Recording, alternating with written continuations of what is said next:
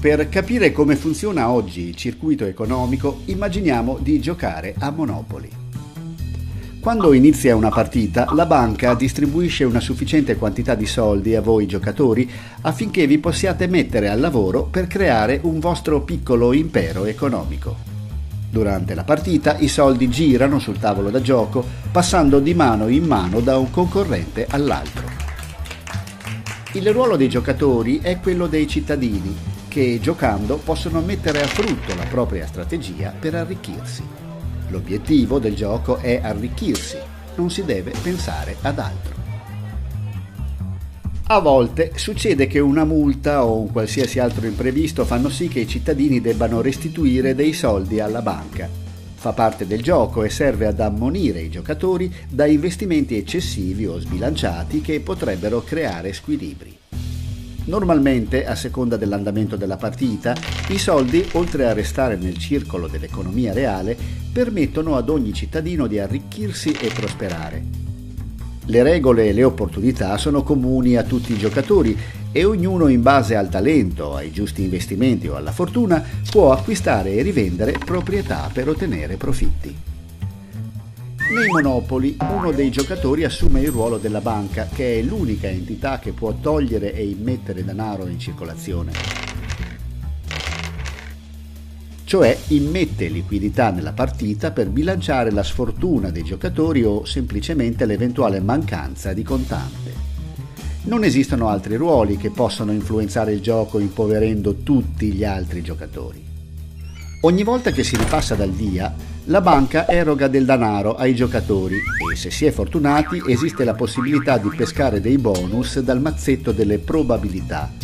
Il nuovo denaro che entra in circolazione, passando dal via o pescando un bonus, non è soltanto denaro che ricevono i giocatori, ma sono soldi che rientrano in gioco al fine di permettere nuovi scambi e compravendite. Insomma, questo è il nuovo denaro che serve per far funzionare l'economia.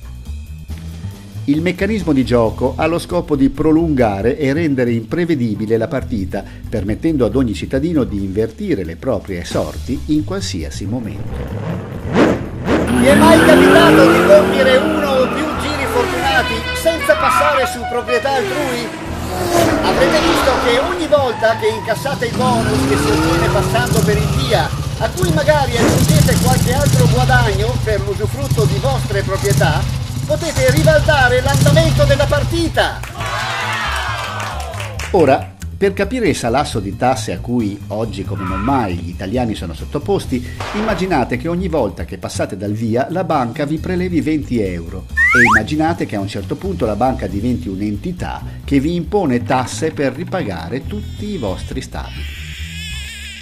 In pratica, in questo modo, la banca diventa l'entità che si riprende tutto in breve tempo, perché via via che il gioco prosegue non fa altro che prelevare liquidità dal circuito economico, finché i giocatori, perdendo tutto, verrebbero costretti a uscire dal gioco.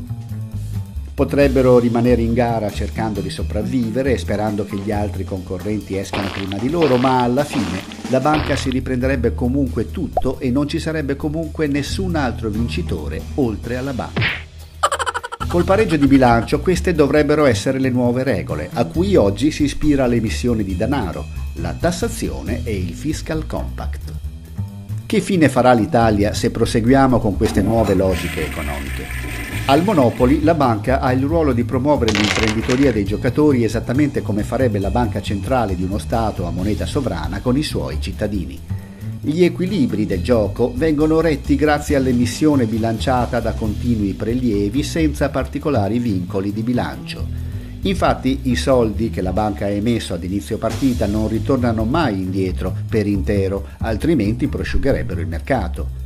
Oggi, invece, per colpa del pareggio di bilancio, lo Stato non può spendere più di quanto incassi dalle tasse e dalla vendita dei servizi, come la sanità, l'acqua, le strade, eccetera, ovvero deve riprendersi tutto quello che ha speso all'inizio togliendolo dal gioco.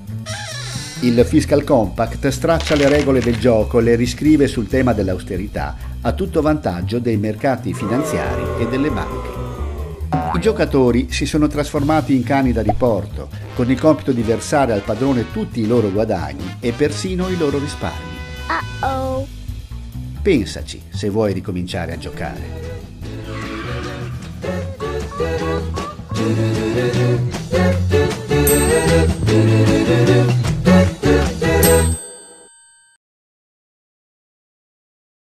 Strucca il bottone. Strucca il bottone, salta macaco. Mi è mai capitato? Cioè, sto mia sigandomi, ma è un tono più alto di quello che ti ho usato, no? Fa cagare. Vabbè, ma, ma, ma voi ti fa cagare, ma ti prova a fare così. Vabbè, dai. dai, prova. Così? Ai, Dove buona. attacco? Te che per stare il piede? Vai no? mona. Te Eh, per stare il piede finché te parlai. eh, tanto c'è la Formula 1, Dio buono.